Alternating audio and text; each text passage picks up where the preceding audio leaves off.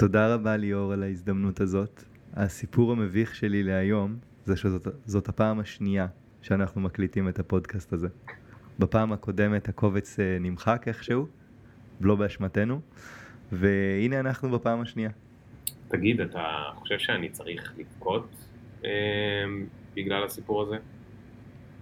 כן, כי הפעם הראשונה היא תמיד הכי טובה, ואין שום דרך לשחזר את ההצלחה הזאת. נכון. האמת שכבר בכיתי, אבל התאוששתי. ובוא נראה, אולי אנחנו נהיה, אולי אנחנו נהיה הפעם הראשונה שבה הפעם השנייה הייתה יותר טובה. כן. אוקיי, נתי, אה, מה קורה נתי אהרונוביץ', שאני הכרתי אותו כנתי ג'ין נינג'ה, אה, וזה בגלל שיש לך את הקבוצה המשוגעת בפייסבוק, שעוסקת בפנסיות ובחסכונות באופן כללי, אה, אבל הסיפור שלך הוא הרבה יותר מעניין ורחב מרק הקבוצה הזאת והפעילות הענפה שלה. אמ, אז נתי, רגע לפני שאנחנו נכנסים לעומק הקורה, מה הקטע שלך עם כסף? אני לא באמת יודע מה הקטע. אני אובססיבי על כסף, אני מאוד פשנט לגבי כסף, גם במובן הטוב וגם במובן השלילי, אה, מגיל מאוד מאוד צעיר. מגיל 13 זה פעם ראשונה שאני זוכר, וכמו שהבנת, הזיכרון שלי לא משהו, כי כולה הקלטנו את הפעם הראשונה לפני חודש ואני לא זוכר כלום. ובכל זאת אני זוכר שמגיל 13 אני ממש מתעניין בכסף, המון המון פשן לכסף. אה, את העבודה הראשונה שלי קיבלתי בגיל 16 בקרן גידור קטנה. אה, זה היה... איך, לא הבנתי, קרן גידור זה משהו, קודם כל תסביר מה זה קרן גידור, וב' למי שכן יודע, זה לא משהו שמתקבלים עליו בגיל 16, אז, אז מה, איך זה קרה? אז אה, קרן גידור, אני מאוד מאוד ממליץ לכל מי שמתעניין בשוק ההון, לעשות שלושה דברים. קודם כל לראות את הסרט הזאב מוול סטריט, אחר כך לראות את הסרט The Big Short, ואחר כך לגגל כל מושג שאתם לא מבינים, כי באמת בשוק ההון יש דברים מגניבים. למשל, קרן גידור. קרן גידור זה בן אדם שיודע לנהל כסף בצורה אקסטרה, אקסטרה אורדינרית, והוא כל כך טוב בזה, שלא בא לו להתעסק עם מלא משקיעי retail כמונו, שמשקיעים 100 אלף שקל, מיליון שקל, דברים כאלה. במקום זה הוא פונה רק לאנשים מאוד עשירים, ולוקח מהם כסף גדול. וכשהוא עושה את זה, אז הוא בעצם לא חייב לעמוד באף רגולציה, כי כל הרגולציה זה לשמור עלינו, המשקיעים הקטנים, מסכמים. האנשים הגדולים, הם לא צריכים את ההגנה של הרגולטור, אז בעצם יש מישהו שמנהל להם את הכסף שאין לו שום מגבלות. כלום, הוא יכול לעשות מה שבא לו, כמו קאובוי. מה, עד כמה קאובוי זה יכול להיות? כאילו, מה הדבר קיצוני שאפשר לעשות? אני מכיר שני סיפורים, שני סיפורים ממש מטורפים שבחיים לא היו עוברים בבתי השקעות uh, רגילים. הראשון זה קרן גידור שקנתה מכרות uh, של קובלט. אוקיי, אתה מכיר קובלט? כן, אבל תסביר למי שלא מכיר. אז uh, יש איזושהי מתכת שהיא מאוד נדירה, אני מקווה שזה מתכת, אני חוץ מזה שזה שווה כסף, לא יודע כלום, שצריך אותה בשביל כל מיני דברים uh, הייטקיים uh, של uh, בטריות למכוניות חשמליות ודברים כאלה. כן. אז הם, הם ידעו שיקרה מחסור בעולם, אז הם פשוט קנו המון מכרות. יש קורלציה מאוד גבוהה בין כמות הסמארטפונים למשל שנמכרים, לבין הכמות של החומר הזה שצריך... נכון, אותו, נכון, גם אני שמעתי משהו כזה. ואנשים שהבינו ראשונים שהסמארטפונים הולכים להתפוצץ, בגלל כמות הבטריות וכולי וכולי וכולי וכולי, הבינו שלהשקיע בחומר הזה יעשה אותם אה, עשירים. אז אתה אומר שהם קנו אשכרה מכרות, כאילו מכרות איפה שיש קורי קובלט ו... איפה שיש, אתה יודע, איפה, ש... איפה שאפריקה ולא נעים להסתובב, הם קנו את המכרות, הם וואו. עשו מחסור מלאכותי, הם... עשו מלא דברים ש... בוא נגיד אם זה היה עובר בעיתון, אה, אף אחד לא היה משקיע בבית השקעות כמו מיטב או איזה משהו כזה. זה מגדל שוקי הון שהיו שומעים שהם קנו מכרות עם, אה, עם אפריקה ודברים. וואו, אוקיי, ו... ומה הסיפור השני המטורף? הסיפור השני זה שהם קנו כמעט את כל הבניינים שמקיפים את הבורסה כדי לשים בהם אה, מחשבים. שסוחרים uh, מהר יותר. כי הם יותר קרובים לבורסה, יש להם פחות לג, פחות... אה, אז כאילו כשאני רוצה לקנות אה, מניה כי אני מבין שהיא הולכת להיות טובה, אז אני אהיה הראשון שהצליח לקנות אותה. כן, ואז, ואז אם, אם יש מישהו ש... שקנה שנייה אחריך, או מאית שנייה אחריך, אתה בעצם יכול להרוויח עליו קצת.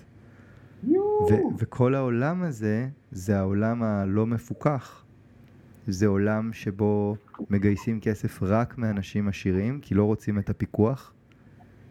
אמ, זה עולם מרתק, זה באמת כמו קאובוי. אנשים עשירים, לא הבנתי. סליחה? למה אם זה מדובר בכסף של אנשים עשירים, אין לזה פיקוח? כי... בוא, בוא נחשוב שנייה בגדול, כן? אז למה בעצם רוצים פיקוח? הרי יש ערך מאוד חשוב שנקרא זכות הקניין, נכון? ואם לי יש כסף, אני רוצה כמה שפחות שהממשלה תתערב לי בכסף, או בוא נגיד לא אני ספציפית, אבל רוב האנשים כן, מאמינים שזכות הקניין זה חשוב. ומצד שני, אנחנו גם לא רוצים שאנשים יתמכרו להימורים ויקנו הרואין וכל מיני דברים כאלה שלא לא, לא, לא בא לנו עליהם. אז uh, צריך לאזן בין זה לזה איכשהו, בין שני הדברים האלה. Mm. ונקודת האיזון שרגולטורים ברחבי העולם פיתחו, זה הם אמרו בצורה פשוטה, אם זה משקיע retail, סתם מישהו שעובד, לא יודע מה, כותב קוד בגוגל, וויקס, whatever. אמ, כמה כבר כסף יש לו להשקיע, והוא גם לא כל כך מבין בזה, אז אנחנו נשמור עליו. אנחנו נוודא, נוודא ש, שאף אחד לא יוכל uh, בעצם לעשות לו סכם, mm. עוקץ, אוקיי? כמו, ב, כמו בסרט הזאב מוול סטריט. כן. אבל, ב... אצל, אצל אנשים עם כסף גדול, אנחנו אומרים, בוא, יש גבול. כאילו, זה אנשים שיש להם המון כסף. זאת אומרת, הם, הם, או שהם עשו אותו, או שהם ירשו אותו, יש פחות הצדקה מוסרית להתערב להם בעניינים, כי, אתה יודע, זה לא שהם יגיעו לפת לחם. אז אתה יודע, הם כן. יפסידו, אז הם, הם יפסידו את הבית קיץ שלהם. אבל כל הקריטריון זה כמות כסף, או שהם גם צריכים להראות שהם בקיאים בעסקים או במסחר או במשהו כזה? אה, זה משתנה ממדינה למדינה, בוא נגיד בישראל, אז זה או שאתה מראה כמות כסף, או שאתה מראה שאתה מבין. אה, לא יודע, לא זוכר בדיוק איך את החוק, אבל אפשר לעשות בגוגל. מעניין. נגיד, נגיד אם, אתה, אם אתה רואה חשבון שניהל קרנות כל החיים, אז מותר לך. Mm. אוקיי? אם אתה עבדת בשוק ההון כל החיים, אז עבדת, אז זה מותר לך. ו... אבל אף אחד לא ייקח את הכסף שלך, זה לא משנה.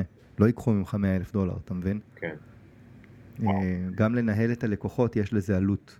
זה לא כמו שאתה קונה מניה ועלות העסקה היא מאוד נמוכה.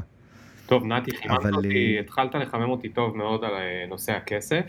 אני נותן שנייה למוזיקה להיכנס, ואז אתה תספר איך לעזאזל בגיל 16 מישהו נתן לך להתקרב לכסף של אנשים עם הרבה מאוד מאוד מאוד כסף, שמותר לעשות שם כל מיני דברים כי זה קרן גידור.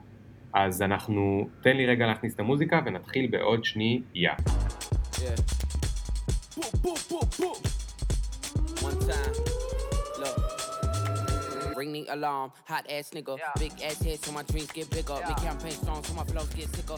אוקיי, אז מה, איך הגעת לשם בגיל 16 עוד פעם? אז אה, זה סיפור uh, מצחיק, זה, אני לא יכול לקחת יותר מדי קרדיט עליו. אני uh, עשיתי בייביסיטר מגיל 13 לבן של הבעלים של הקרן, והיינו חברים מאוד טובים כולנו. אה, לכולנו היה מאוד כיף ביחד. ואני גם הייתי ילד אה, חנון מחשבים כזה, היה לי BBS והיה לי מי שמספיק זקן לזכור מה זה. אה, אתמול הראיתי את זה בחדר של המתכנתים פה בג'ולט, והם כל כך צעירים שהם לא, לא ידעו מה זה. BBS למי שלא מכיר, זה, אתם זוכרים שהיה מסך דוס לפני שהיה Windows? אולי ראיתם את זה רק בסרטים, מסך כזה עם שורה שרצה. אז BBS כאילו היה הצ'אט הראשון בעולם של הדוס, היית יכול לדבר עם מישהו מקליפורניה ומישהו מקולומביה, אה, היית כותב שורה, זה היה מהבהב מלא זמן, ואחרי מלא שניות או דקות הייתה חוזרת התשובה שלו, אה, וזה כאילו הפורום הראשון, מטורף.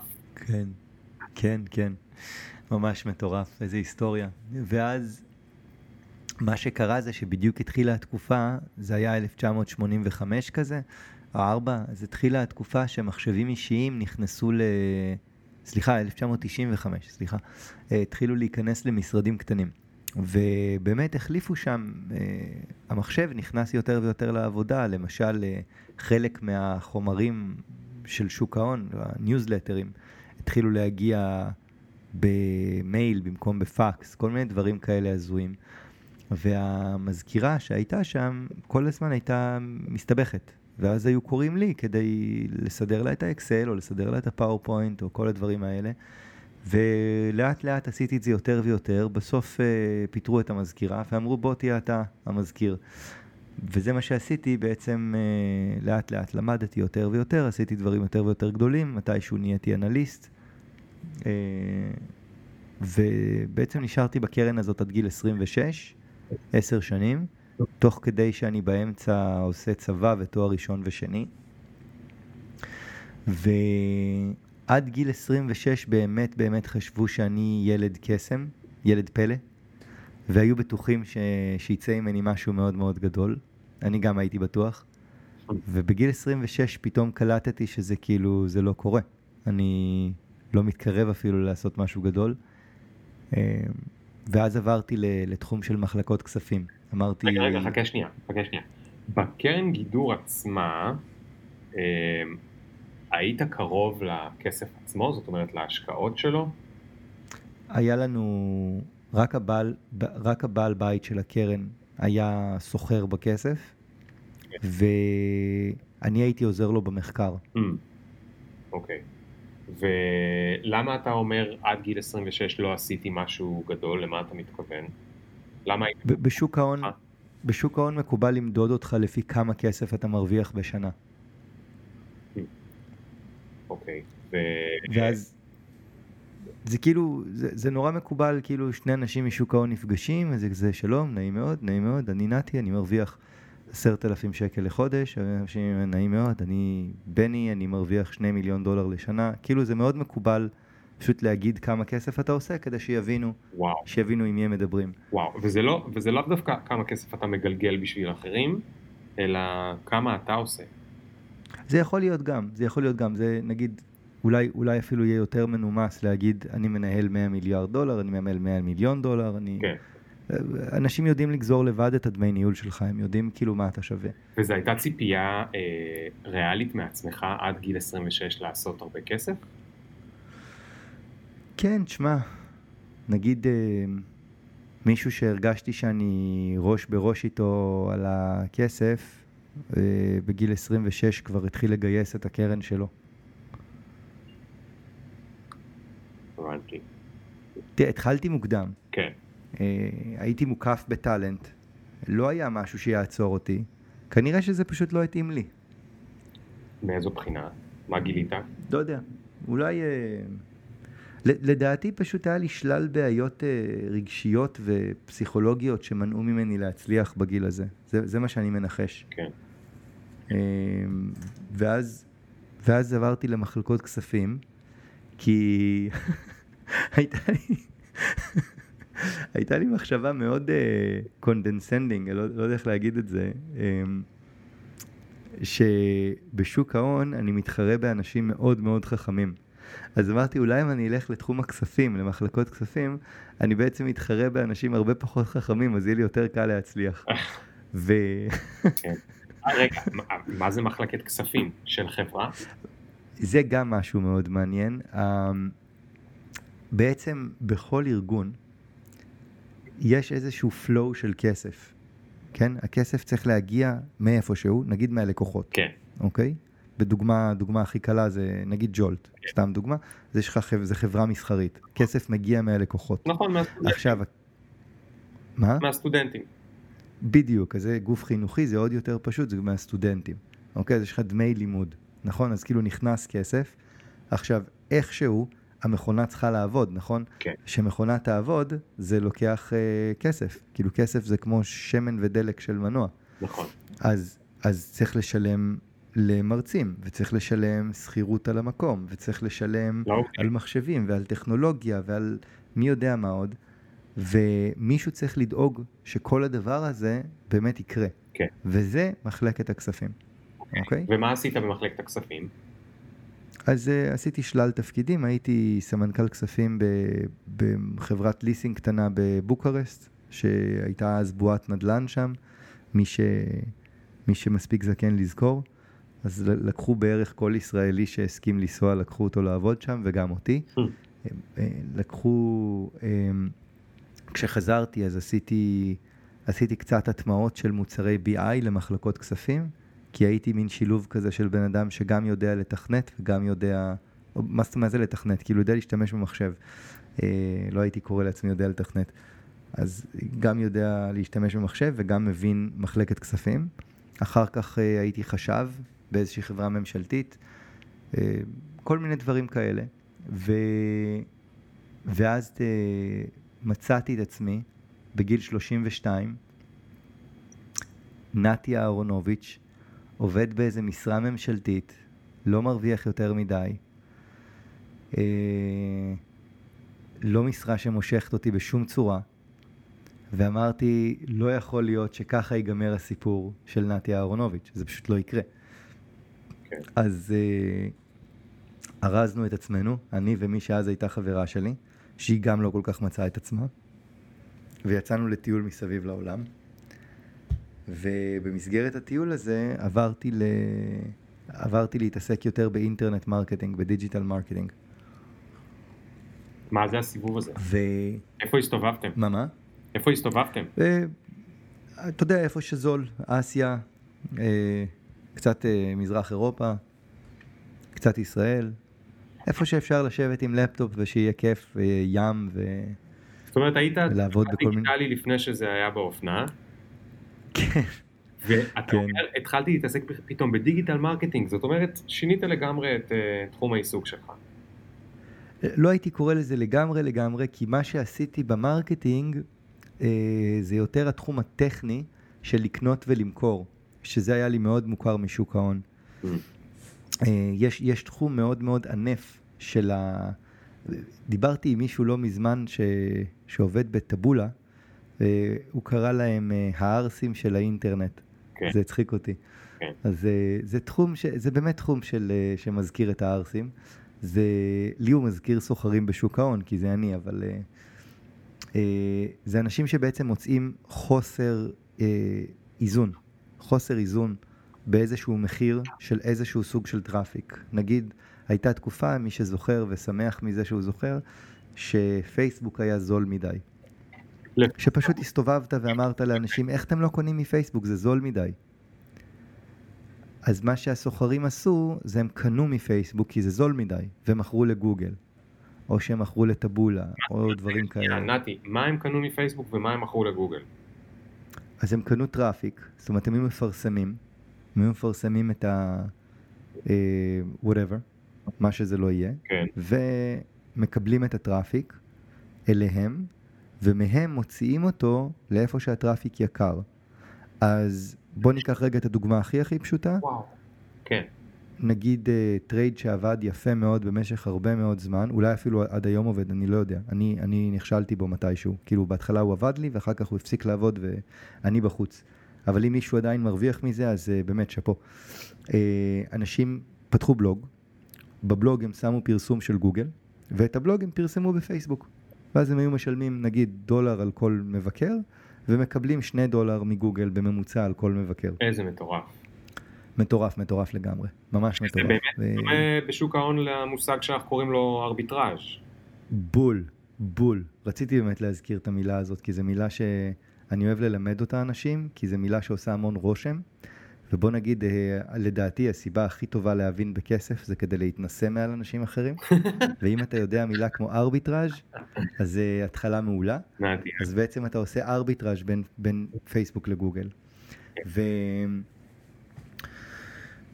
שקרה, ב... חזרתי לישראל מתישהו, אה, באזור אה, גיל 35. עם אותה חברה? ונפרדנו מתישהו באמצע. חזרתי, ואיך שחזרתי מיד התחלתי לצאת עם מי שהתחתנתי ו... ונהיו לנו ילדים. זה היה מאוד מאוד מהר. ובמקביל, העסק שלי של המסחר בטראפיק אה, התחיל, התחיל להכניס די הרבה כסף. נתי, חכה שנייה, עצור שנייה. אני יכול שאלה? בטח. נפגשת עם מישהי, היית בן 35, אחרי, ספרתי לפחות שלושה פיבוטים, וכנראה עוד שניים שלא הספקת לספר. אתה איתה בדייט או במפגש או בזה, מה, אני שואל את זה פשוט כי זה משהו שמאוד משותף להרבה מהמאזינים של הפודקאסט הזה. איך אתה מספר לה לעזאזל מה אתה עושה בחיים? אה, וואו, אני, אני מצטער, אני לא איש, לא איש בשורות פה. מגיל מאוד מאוד צעיר הייתי מתוסכל מאוד מאוד, שאני, אין לי, כששואלים אותי, נתי, במה אתה עובד, אני לא יודע מה להגיד. זה מגיל מאוד צעיר. פינטזתי שתהיה לי עבודה, שאני אוכל להגיד, אני קצב, אני אופה, אני שוטר, אני מתכנת, אני כאילו ממש ממש פינטזתי על זה, וזה פשוט לא עבד. אה, לא, לא קיבלתי אף פעם את הפנטזיה שלי, היום בייחוד, בייחוד. אה, אין לי מושג מה להגיד. לפעמים אני ממציא משהו. אה, וכשהתחלתי לצאת איתה, היא... אשתי, היא מאוד מאוד מתעניינת בהנדסה, היא מהנדסת המון שנים, ופחות מעניין אותה דברים אחרים. אז היא לא כל כך התעניינה במה אני עושה. אז מבחינתה היה לי סטארט-אפ וזה מספיק... אה, זה מטורף. זה מטורף עד כמה כן. אנשים לא יודעים מה הבן זוג שלהם עושה. זאת אומרת, הם יודעים כן. מה הטייטל, אבל הם לא יודעים מה באמת הוא עושה בעבודה. הם לא יודעים, הם לא יודעים. זה אחת הסיבות שרציתי לפתוח את הקבוצה. אמרתי, די, זה, זה הכסף שלכם, זה כל כך חשוב, תבינו בזה. כן. ובעצם, בעצם מה, ש... מה שקרה זה שהיה לי טיפה זמן פנוי בשנת 2019, ואז החלטתי לפתוח את הקבוצה. עכשיו, על זה אני רוצה להתעכב שנייה ולחזור אחורה לגיל 20. אז אני הייתי בעצם הבן אדם הראשון בחבר'ה שהתחיל לעבוד בתחום הכסף. בעצם הייתי הבן אדם הראשון שהבין בכסף, מכל החבר'ה.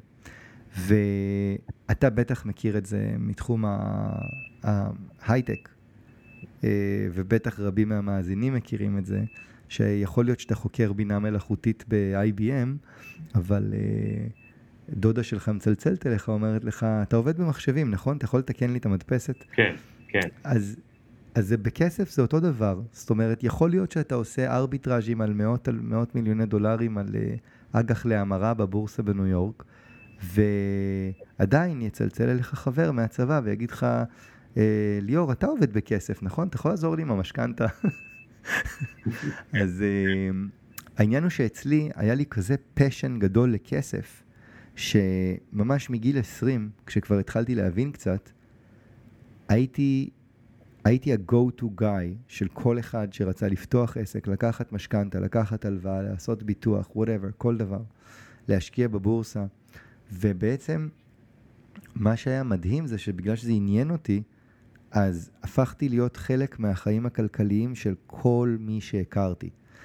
ואז פיתחתי פרספקטיבה מאוד ייחודית על כסף, כי ראיתי כמה עשרות משפחות שהייתי חלק מהחיים הכלכליים שלהם למשך ממש 20 שנה, וראיתי איך ההחלטות הכלכליות שהם מקבלים משפיעות על ה-well-being שלהם. פלוס שנורא נורא נורא נהניתי מזה.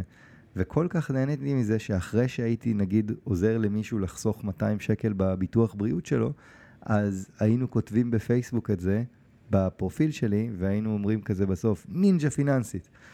ו... ומצאתי את עצמי בגיל 39 גם מאוד מאוד בודד, כי העבודה באינטרנט היא עבודה בודדה. אה, אתה לא מכיר את האנשים שאתה עובד איתם, אתה כן. מדבר איתם בסקייפ, אה, אתה יודע איך זה. וגם גיליתי שאני מתגעגע לכתוב בפייסבוק על איך עזרתי לבן אדם עם כסף. כי בגיל 39, הדברים שהייתי עוזר לחברים שלי, כולנו גדלנו, וזה כבר לא היה לחסוך 200 שקל בביטוח. כן. זה כבר היה דברים שלא לא כותבים בפייסבוק. וזה נהיה פשוט, אה,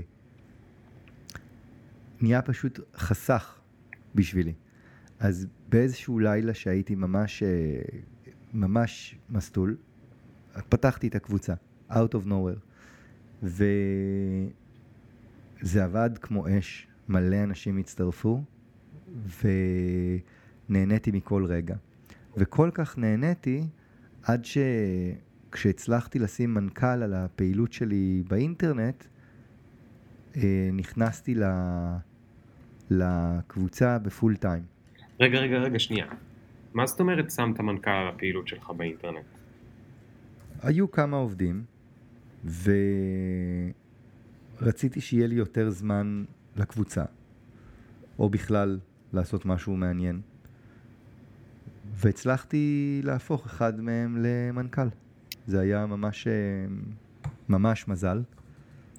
אני גם די טוב עם אנשים.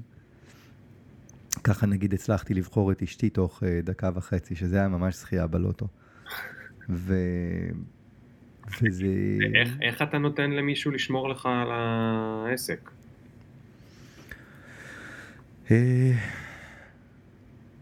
כאילו בוא, אני חושב ש... אני יודע איך, אבל, אבל בוא תספר רגע משהו ש... אני חושב שיש of משהו faith. שקשה בזה. אני חושב שיש leap of faith, ואני חושב שיש משהו מאוד מאוד מאוד קשה שדורש המון מאמץ ולבנות תהליכים בחברה שיעבדו חלק בלעדיך. ואני חושב שהדבר היחידי שיכול לגרום לבן אדם לעשות משהו קשה, זה איזשהו reward גדול שמחכה לו, איזשהו pie in the sky. ובוא נגיד, אה, אם הייתי אומר לך, שמע ליאור, בוא תעבוד כל היום, ויהיה לך 15 אלף דולר לחודש. אז זה, זה נשמע בטח לא גרוע, אבל כאילו זה לא נשמע מדהים. אבל אם הייתי אומר לך, בוא תעבוד שעתיים בשבוע, או אולי שעתיים בחודש, ויהיה לך עשרת אלפים דולר בחודש, אז זה נשמע כמו ג'קפוט מטורף. וזה בעצם הריוורד הגדול שיש מזה שאתה יכול לשים מנהל על העסק, אתה כאילו מקטין את הזמן שאתה צריך להיות בו. כן. אה, זה דבר מאוד גדול. אבל אם זה היה כזה קל, אז לא כולם היו עושים את זה? וואו, זה קשה. זה, לדעתי זה קשה כמעט כמו ממש להקים עסק, כי כשאתה מפשל אתה נוטה לסלוח לעצמך מאוד, וכשאחרים מפשלים אתה נוטה לאכול את זה קשה מאוד. אני חושב, כי אני חושב שככה רוב האנשים, אני בטוח ככה. כן. ואז אה, כשאתה נותן את העסק שלך למישהו, אתה נותן את המפתחות, זה כמו לתת את המפתחות לאוטו והוא יכול לנסוע באוטו לתוך קיר. כן. אה, אז זה באמת... אה, אה, הוא נסע לתוך קיר כבר? אה, האמת שלא, הוא עשה יופי של עבודה, אבל היה לנו מזל אה, גרוע, אה, כי בכל טריידים צריך גם מזל. אה, ולפני אה, חודש סגרנו את זה, לפני שלושה שבועות סגרנו את זה. אבל זה לא, זה לא בגלל. זה שהעברת את זה למישהו אחר. אה, איך אפשר לדעת? אי אפשר לדעת. אני מנחש שלא. אני, אני אופטימי, אני מנחש שלא. אני מתכוון לא ב... לא בהכרח, לא, לא בהכרח בטוח לא. אני, אני חושב ש...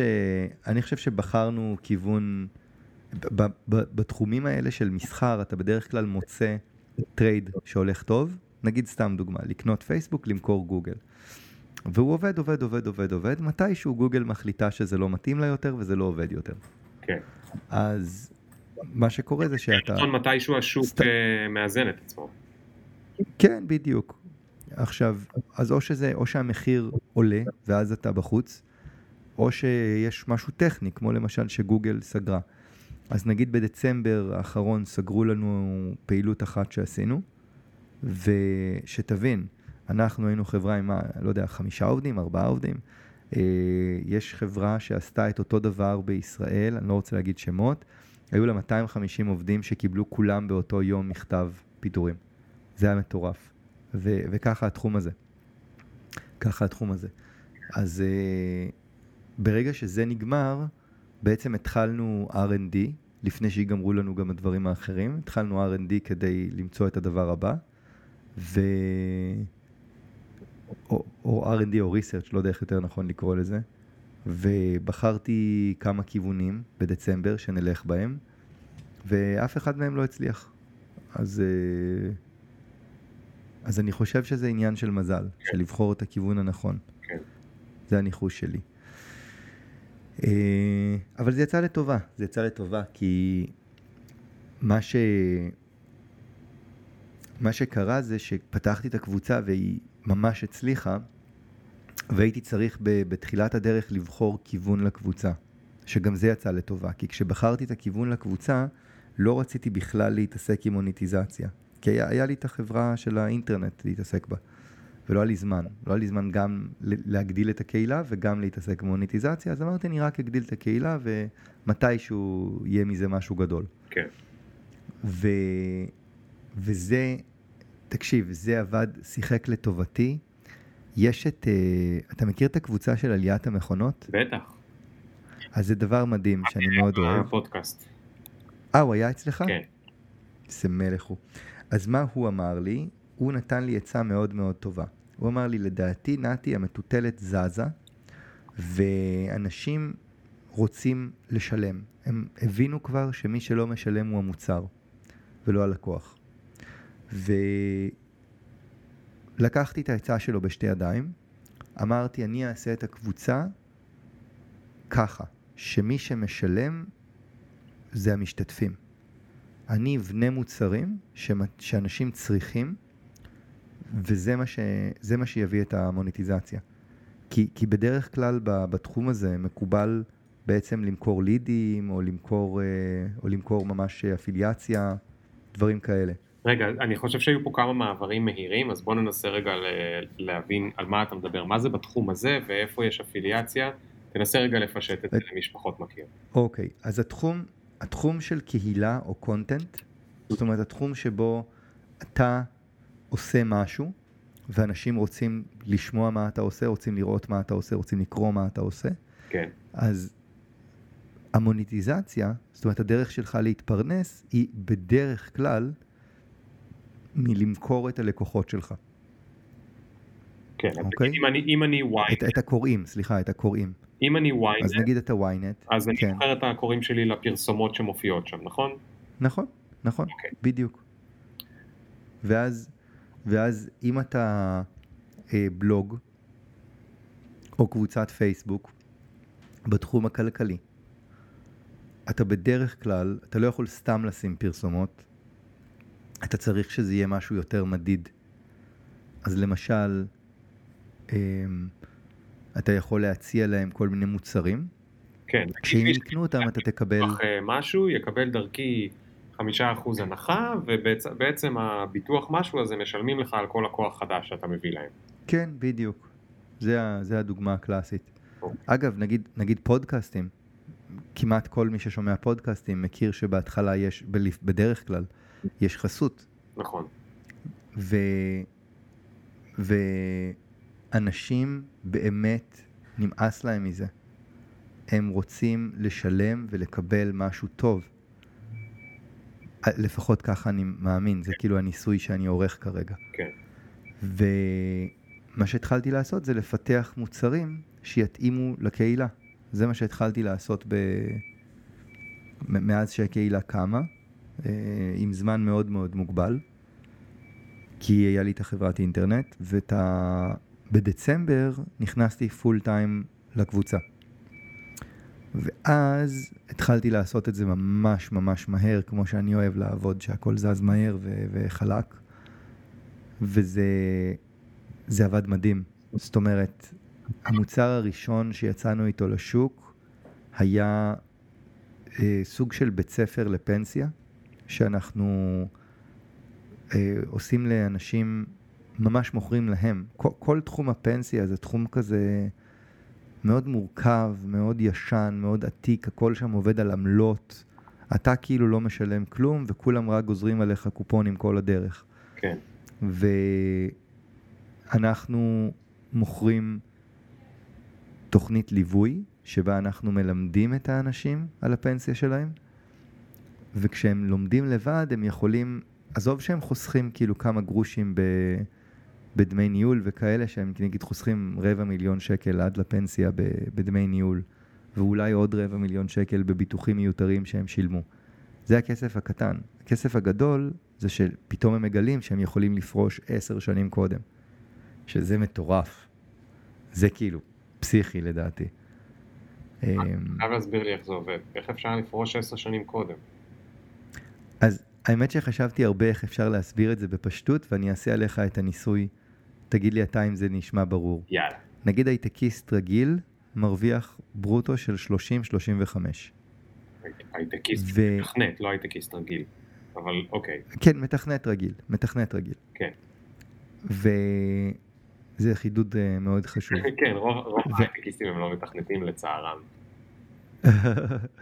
ואז, ואז יש לנו את השכר הממוצע במשק, שהוא נגיד בין 10 ל-15, תלוי איך מודדים. כן. אז בוא נלך רגע על 15. כן. אז אם אתה מרוויח 30 ומישהו אחר מרוויח 15, אוקיי, אתה גר בבית יותר גדול ממנו, ואתה יוצא למסעדות יותר ממנו, ואתה יוצא לטיולים יותר יקרים ממנו, סבבה. סוף החודש נשאר לשתיכם אפס, אין בעיה. אבל עדיין, זה לא כזה הגיוני שהוא יפרוש בגיל 67, וגם אתה תפרוש בגיל 67, כי פשוט יהיה לך המון כסף, יהיה לך הרבה יותר ממה שאתה צריך. זה הסבר פשוט? אני לא יודע, כי אם אני ארצה גם אז לחיות ברמת חיים יותר גבוהה מהזה שלו, אז, אז זה אמור להסתדר ככה, אוקיי, זה, אז אולי אני צריך לחשוב על הסבר אחר. אוקיי, אבל- הראשונה צריך אה, לעבור ל-1.1. כן, כן. אבל בגדול, בגדול, אה, כשבן אדם לא מבין בכסף שלו, הוא לא משקיע אותו בצורה שמתאימה לו. וכשהוא לא משקיע את זה בצורה שמתאימה לו, הוא פורש בגיל 67. כן. בפועל, מה שקורה זה שכשאתה כן משקיע את זה בצ- בצורה שמתאימה לך, ואתה כן יודע שאתה רוצה לפרוש יותר מוקדם וכו' וכו' וכו', אתה עושה כל מיני בחירות כן. שגורמות לזה שזה יהיה הרבה יותר קל לפרוש בין גיל 50 ל-60 במקום 60 ל-70. כן. Uh, אני חייב למצוא הסבר יותר טוב לזה. אבל תשמע, אם- אם הדברים האלה הרי היו פשוטים, לא היה צריך מישהו כמוך שהולך ומנגיש את זה לכולם, כי זה, הדברים האלה הם כל כך מסובכים, הם כל כך מסובכים, אלוהים ישמור, הם כל כך מסובכים. אני סוף סוף הבנתי למה הם כל כך מסובכים אחרי, אחרי שאני מתעסק בזה. למה? למה הם כל כך מסובכים? למה עשו את זה כזה מסובך? כי... אז קודם כל יש עניין פוליטי, שכל פוליטיקאי מגיע עם האג'נדה שלו ופשוט מוסיף עוד ערימה של כללים לתוך ספר כללים שרק הולך ומתעבה. וחוץ מזה, הרבה אנשים לא יודעים את זה, הרבה מאוד אנשים לא יודעים את זה. נראה לי כמעט כולם לא יודעים את זה. כן. אבל כל חודש, ביחד עם התלוש משכורת שלך, ביחד עם הנטו שנכנס לבנק, אתה מקבל עוד כמה אלפי שקלים לעוד איזשהו חשבון בנק, שאתה יכול לקחת את הכסף הזה בכל יום שאתה רוצה. בכל יום שאתה רוצה. כן. ואז נכון שאתה תשלם מיסים על הכסף הזה, אבל מצד שני לא שילמת מיסים כש, כששמו אותו שם. אז בעצם אתה לא מפסיד כלום מלמשוך אותו לכיס. בדרך כלל, כן? כאילו בקירוב. לא, לא המלצה לאף אחד.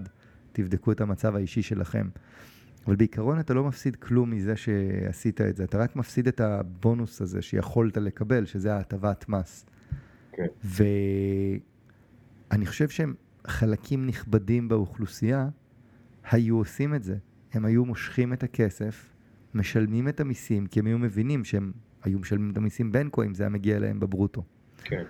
והם היו מגיעים לגיל פרישה בלי כלום, בלי שום דבר. אה, ואז אתה היית צריך לממן אותם, ואתה לא היית מרוצה מזה. כן. אז במקום זה עשו את זה מסובך. זה נראה לי ה... ככה אני בוחר לראות את זה. הבנתי. אתה חושב שהם עשו את זה, ב... אני אשאל את זה על קצת קונספירטיבי, אתה חושב שהם גם עשו את זה מסובך כי אה, זה טוב לכל מי שעוסק בזה, רואי חשבון, יועצי פנסיה, בנקים, חברות הפנסיה עצמם, טוב להם שזה מסובך כי בגלל שזה פחות שקוף, הם יכולים, אה, מה שנקרא, לבלבל אותי עם העובדות ולעשות מה שטוב להם?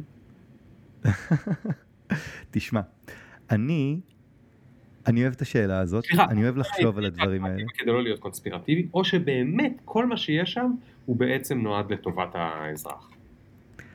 אני, אני אגיד לך באמת הכי בכנות, למרות ש, למרות שבקבוצה אצלי אסור לשאול שאלות כאלה, כי אני אוהב, אני אוהב פרקטיקה, אני לא אוהב שאלות פילוסופיות.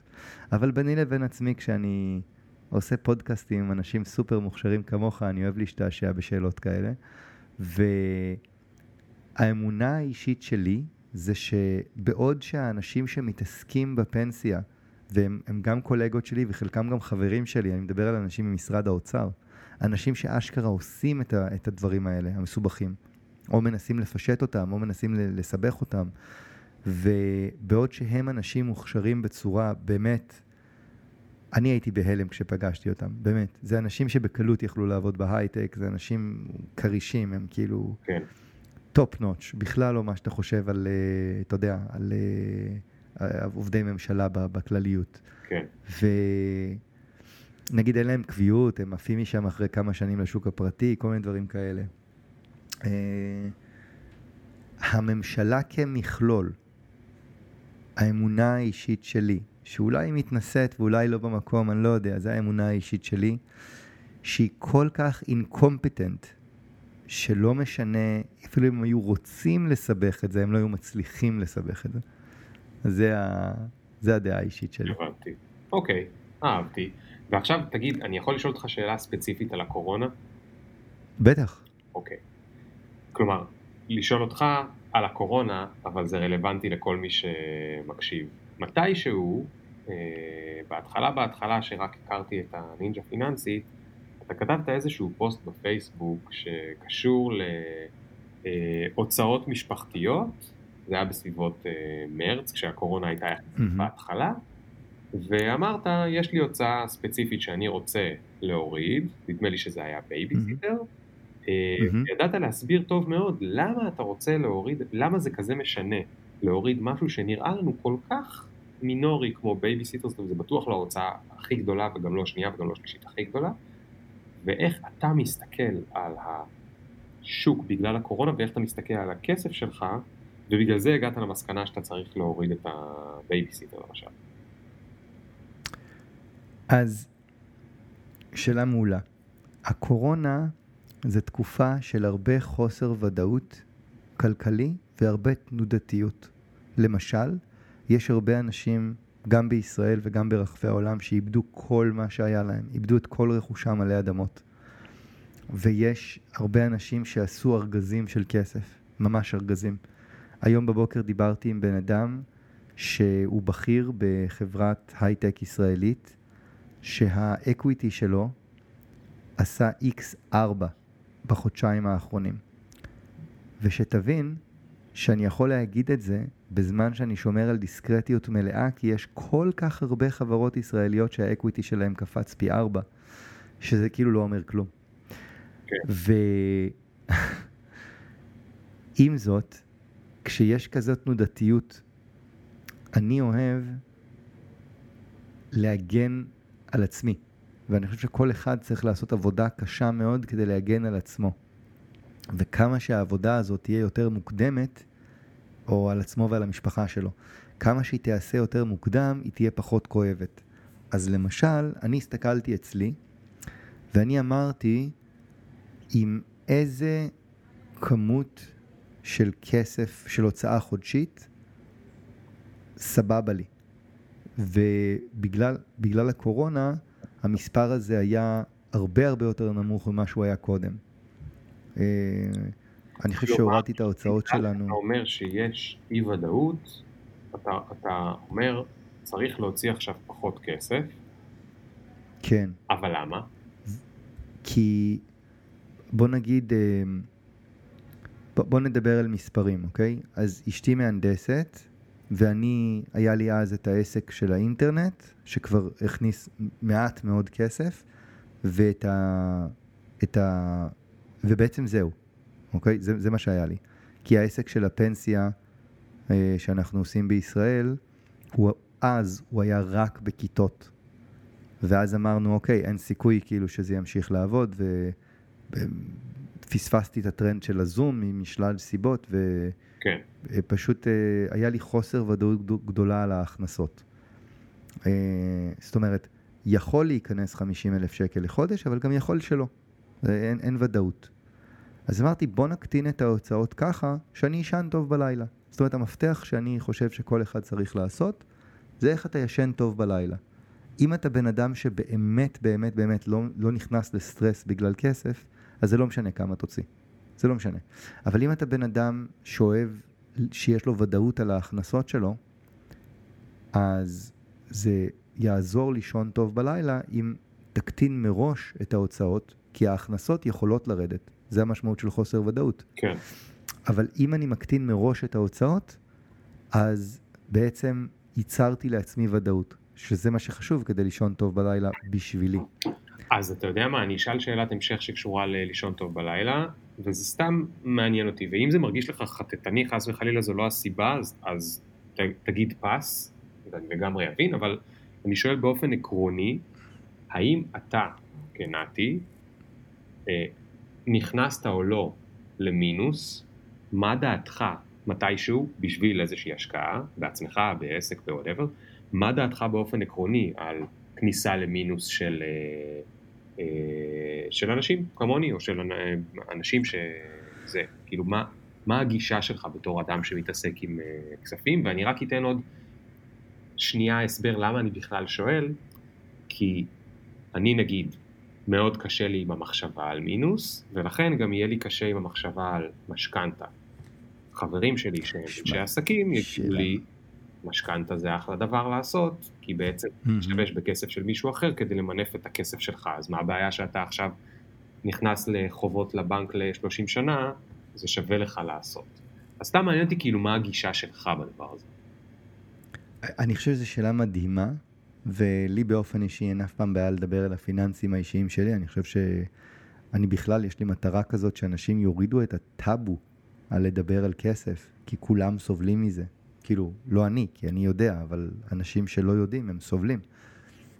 ואני הייתי במינוס בגיל 20 בצבא, כי כמעט לא היה לי שעות לעבוד, ופיתחנו הרגל, אה, היה לי איזה חצי שנה בצריפין, ופיתחנו הרגל שכל יום היינו חבורה של ארבעה כאלה. כל יום אנחנו יוצאים מצריפין, אה, נוסעים לאיזה מקום שמגיש אלכוהול בשעות סבירות ושותים עד הלילה. אה, זו הייתה תקופה מדהימה, אבל היא אכלה לנו את ה... אכלה לי את הכיס.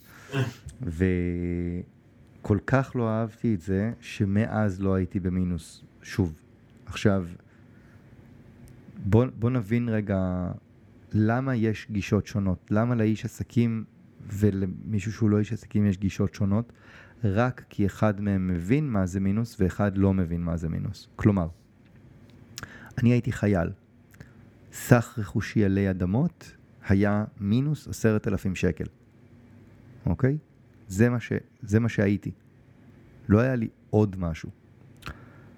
כאשר בן אדם הוא איש עסקים, הוא רגיל להסתכל על ההון שלו בתור מה שנקרא net worth, כן? כמה אני שווה בטוטל. ואז, מן הסתם, השווי שלי מאוד לא הגיוני היום, בעולם של היום, שהוא מאוד uh, מתקדם טכנולוגית. לא הגיוני שהשווי שלי יורכב רק מפלוסים, אלא הוא צריך להיות מורכב משילוב של פלוסים ומינוסים, אוקיי? נגיד, יש לך פלוס מיליון שקל בפנסיה, פלוס מאה אלף שקל בבנק, אה, פלוס חצי מיליון שקל בתיק השקעות האישי שלך, פלוס אה, בונוס שאתה הולך לקבל מתישהו מהעבודה, מינוס הלוואה של מיליון שקל אה, מהבנק לרכישת דירה, מה שנקרא משכנתה, פלוס שתיים וחצי מיליון שקל הvalue של הבית שלך היום, וכן הלאה וכן הלאה וכן הלאה, רשימה של פלוסים ומינוסים, אוקיי? כן. אז בוא, בוא נגיד רגע דבר כזה. אה, אני לא רוצה לשאול שאלה אישית עליך, אבל בוא נגיד לרגע שאתה מחזיק, כחלק מההשקעות שלך, אתה מחזיק מניות של חברות, אוקיי? כן. אז זה לא משנה אם אתה מחזיק מדד, או יש לך מניות של קוקה קולה, או של גוגל, whatever. אוקיי? כן. אז, אז אתה מחזיק את המניות של כל החברות שהן לא הייטק, כי בהייטק, אה, אתה יודע איך זה, זה אחרת. אבל בחברה נורמלית, נגיד בקוקה קולה, נגיד בשופרסל, יש בתוך החברה שאתה מחזיק, יש הלוואות, אוקיי? כן. זאת אומרת, אתה מחזיק נכס ממונף. וברגע שאתה מסתכל בפרספקטיבה של net worth, ההבנה הזאת מאפשרת לך להתנהל בעולם הרבה יותר בקלות. אה, כמובן, כמו כל דבר אחר. כשאני משקיע בקוקה קולה, אני לא משקיע בקוקה קולה, נגיד שהייתי משקיע בקוקה קולה, אז. בעצם אני משקיע במישהו שלקח הלוואות. נכון. זאת אומרת, אז מה זה משנה? אז אתה יכול להגיד על עצמך גם תיקח הלוואות, כאילו למה יש הבדל? אם אתה מבין בזה, אם אתה מבין במה שאתה עושה, ואני מאוד מאוד ממליץ לאנשים להבין, אז כן, יש היגיון רב בלקחת הלוואות, ככל שאתה מבין בזה. זאת אומרת, אה, יש אנשים שהם ממונפים עד השיניים, וזה בסדר, כי הם מבינים מה הם עושים. אם אתה לא מבין בזה בכלל, אל תהיה ממונף בכלל, כי חבל, כי זה יכניס אותך לסטרס. לא תישן טוב בלילה. כן. אז, אז בוא נגיד שאחד הדברים שהכי מרתקים אותי על כסף זה כמה זה עובד בצורה לא אינטואיטיבית. זאת אומרת, אני יכול לקחת שני אנשים שמרוויחים בדיוק אותה משכורת, ששניהם באו מבית באותו רקע פיננסי, זאת אומרת, זה לא שמישהו מהם הולך לרשת בניין, אוקיי? ואחד מהם יגור בדירה יפה, ייסע באוטו יפה, אם זה מה שהוא אוהב, זאת אומרת, אם הוא תל אביבי אז הוא רק יגור בדירה יפה, אה, יאכל במקומות טובים, ובעצם הדבר הזה יימשך עד ששניהם ימותו, אוקיי? ו- ואחד מהם יחיה יותר טוב מהשני. וכל ה-value הזה שנוצר במשך כל ה-50-60 שנה שיש לו לחיות, כל ה-value הזה מגיע מתוך זה שהוא מבין כסף. זה מטורף בעיניי. זה באמת כאילו... זה לא אינטואיטיבי, כן, נכון? כן. ואני חושב שזה מאוד דומה, ל... מאוד דומה לטכנולוגיה. זאת אומרת, יש אנשים, אני מכיר הרבה אנשים שמבינים בטכנולוגיה, וזה משפר את איכות החיים שלהם. כן, אני, אני למשל, אני למשל כמו עיקר, מגיע הביתה, מדליק את המזגן. אתה יודע, יש, יש אנשים שהולכים בינינו כמו אלים, הם, הם מדליקים את המזגן מהדרך הביתה. זה, אז ההבנה זה משהו שיוצר המון, המון ערך. כן. ו- ותגיד, אתה, או אתה מכיר מישהו שעוסק בהערכת ה-net worth שלו, כשאין בפנים רק כסף, אלא יש גם בפנים את איכות החיים? אני, אני, כל מי שאני מלמד אותו לוקח את האיכות חיים שלו גם, כי אחרת לא עשית כלום, בעיניי, אני לא יודע. ותראה, מה, מה יש לנו חוץ אתן מאיכות חיים? למה אני? מתכוון. אני למשל אה, אה, גר מאוד קרוב לעבודה, לגן, לקופת חולים, אני גר במרכז תל אביב. זה אומר שאני משלם שכירות גבוהה. זה אומר שכסף שיכולתי לחסוך, או להשקיע בדירה, או בכל מיני דברים אחרים, אני משתמש בו. זה אומר שיכול להיות שבפנסיה אה, יהיה לי פחות כסף ממה שיכל להיות לי. מצד שני, זה לפחות הסיפור שאני מספר לעצמי, זה שאני חי, אני, אני לא יודע איך אני עדיין אחיה בפנסיה, אבל עכשיו אני חי את החיים שהם יותר, אה, אה, זאת אומרת, הם שווים לי יותר. גם, לא יודע אם להעריך את זה בכסף, אבל הם שווים לי יותר, כי אני לא מתעצבן מפקקים, ולוקח לי שלוש דקות לעבודה ודקה לגן של הילדה וכולי וכולי, אז זה אומר שגם יהיה לי יותר זמן להיות עם הילדה. זאת אומרת, כאילו, יש איזה משהו שאחד, מה שמדובר בכסף, זה מקום שהוא מאוד מאורגן ואני יודע לכמת אותו, והדבר השני שהוא איכות חיים, שזה מאוד כזה מעורפל, ואני לא יודע אפילו, אתה מבין, אני לא יודע בסך הכל אם אני עושה השקעה טובה או לא. ואם תפגע בך משאית מחר? מה השאלה? שאלה אמיתית. נגיד שתפגע בי, מה השאלה?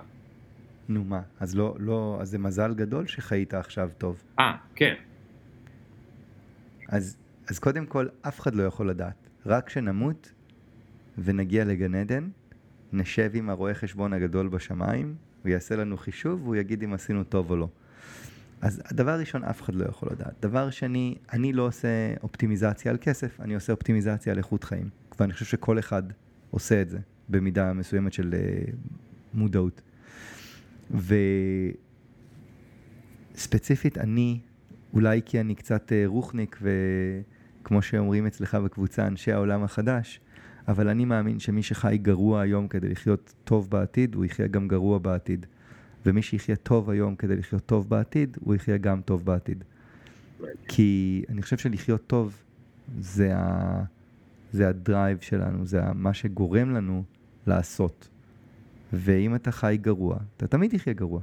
מה, אתה, אתה כל החיים אה, תאכל אה, לחם ועדשים, ופתאום בגיל 67 תתחיל לפתח אה, חך להמבורגרים, וזה לא נשמע הגיוני. אני חושב שאולי הדבר שאני הכי רוצה ללמד אנשים, מאז שפתחתי את הקבוצה, ועדיין לא מצאתי דרך טובה לנסח את זה בצורה שאני אוכל ללמד את זה, וזה משהו שאני רואה אותו בצורה אחידה אצלי ואצל כל החברים העשירים שלי, כולם. אני רואה שאף אחד מאיתנו לא חוסך כסף בשביל מחר, אף אחד. אנחנו חוסכים כסף בשביל היום. כי כשיש לי כסף בבנק היום, זה, זה גורם לי לתחושה של חופש, לתחושה של כוח, לתחושה של agency, ל... אני חי בלי פחד, אני... זאת אומרת, בוא, בוא אני אנסה לתת לך רגע דוגמה, אמ, ותגיד לי אם הדוגמה הזאת עושה לך שכל. יש, אה, יש אה, במרכז תל אביב, בעיקר זה נפוץ, יש הרבה אנשים שעובדים בתחומים יצירתיים, והם אה, עוסקים פטורים או עוסקים מורשים, והם חיים בערך מהיד לפה, הם כאילו כשהם מצליחים להשיג גיג, אז הם מרוויחים קצת, ואז הם אוכלים את זה עד הגיג הבא. כן. ובעצם האנשים האלה, כל עוד שיש להם אפס בחשבון בנק, הם סוג של עבדים. כי כל גיג שהם מקבלים הם חייבים לקחת. אבל בוא נגיד, ו, ו, והיה לי, היה לי הצלחה די גדולה עם אנשים כאלה אה, מקרב חבריי, שאמרתי להם, בוא תנסה קצת, קצת לשתות פחות ולהסניף פחות ו- וקצת, ת- תנסה קצת לחסוך כסף, ובוא תנסה לשים בצד שלושה חודשי, שלושה חודשי חיים. תנסה לשים את זה בצד. ובעצם מה שהם גילו כשהיה להם סכום בבנק ששקול לשלושה חודשי חיים, זה שחרר אותם. הם פתאום לא חייבים לקחת גיגים גרועים. כן. כי הם יכולים לחכות חודש ולקחת גיג יותר טוב. נכון. אוקיי? וזה... קל להסביר את זה כשמדובר על בן אדם כזה, אבל איך תסביר את זה לשכיר שכבר יש לו רכוש ויש לו דירה, או שיש לו מספיק כדי לקנות דירה והוא בוחר שלא, ואיך תסביר לו את זה שהחיסכון זה לעכשיו טוב. זה טוב לך עכשיו שיש לך עוד שקל בבנק. אז אני חושב, לשאלתך עליך באופן אישי, אני חושב שזה שילוב של, אחד, יש לך כבר מספיק בבנק. אתה לא צריך לדאוג לגיל 67 יותר מדי, אוקיי? ו... ויש לך גם המון המון drive, כי אתה גר קרוב לעבודה, אז אתה יכול לעבוד בצורה יותר יעילה. אתה לוקח את הילד לגן והולך לעבודה, ולא בזבזת שעה מהחיים שלך. יש לך עוד שעה ליצור ולעבוד ולחיות. כן. וזה נותן לך מלא אנרגיה, והאנרגיה הזאת תתורגם לעוד כסף. כן. זה לא משנה שאתה יזם, זה לא משנה, יכול להיות מישהו אחר שהוא שכיר. גם שכירים יכולים להרוויח 15, יכולים להרוויח 150. אין, אין תקרה, אין גבול. כמה שתחיה יותר טוב היום, אתה תרוויח יותר כסף. נתי, אני ממש מודה לך על זה, זה אחלה דרך לראות את הדברים, ולצערי אנחנו מגיעים לסיום של הפרק. אמרנו אולי הפעם נעשה את זה יותר קצר, אבל לא הצלחנו. ניסיתי. בקצה של הדברים, אבל היה לי מאוד מעניין, ואני רוצה לסיום לשאול אותך את השאלה המשותפת של הפודקאסט. אה, חס וחלילה, חס וחלילה, נגיד שאתה טס במטוס והקברניט אומר, חבר'ה, בעוד שלוש דקות אתם נתקעים בקיר ענק וכולנו נמות ואין מה לעשות, ולמשפחתך דאגו, לא חשוב עכשיו איך. מה אתה חושב, נתי שיושב במושב הנוסע, בתיירות או בביזנס, לא מה, שת, מה שבא לך, אה, מה אתה חושב, איזה באסה שלא הספקתי לעשות מה? נגיד זאת שאלה שאם הייתי זוכר מפעם שעברה הייתי מתכונן. מה היה עובר לי בראש שלא הספקתי לעשות? האמת, רק הילדים. הייתי אומר, איך לא ראיתי אותם שהם גדלו, איך לא הספקתי לראות שהם מכרו את החברה הראשונה שלהם, איך לא הספקתי לראות שהם אה, נמלטים מרשויות המס. זה ישבור לי את הלב. טוב, אני מקווה שתספיק לראות את כל זה, ולא אמן. לראות. אה, אמן. והרבה תודה, נתי. הרבה הרבה הרבה תודה. תודה לך, ליאור, היה לי, כר- אני יכול להגיד כבר כרגיל, כרגיל היה לי מדהים. איזה כיף, איזה כיף. יאללה, ליאור, תודה. אחלה אחלה יום, ותודה רבה לכל המאזינים. כן, שמקשיבים ונוסעים ונזהרים בפקקים מאוד, או מקשיבים מהבית אם הם עובדים מרחוק עדיין. אה, וזהו, ניפגש בפעם הבאה. ביי נתי. Bye, bye. Did you get my mentions? Question, do you even fuck with a nigga like me? Will you run me in about three days? Really? IDC. Cause every time a nigga talk, they KC. The big up picture, fuck your filter. Me can't go run, but me can't repeat. No.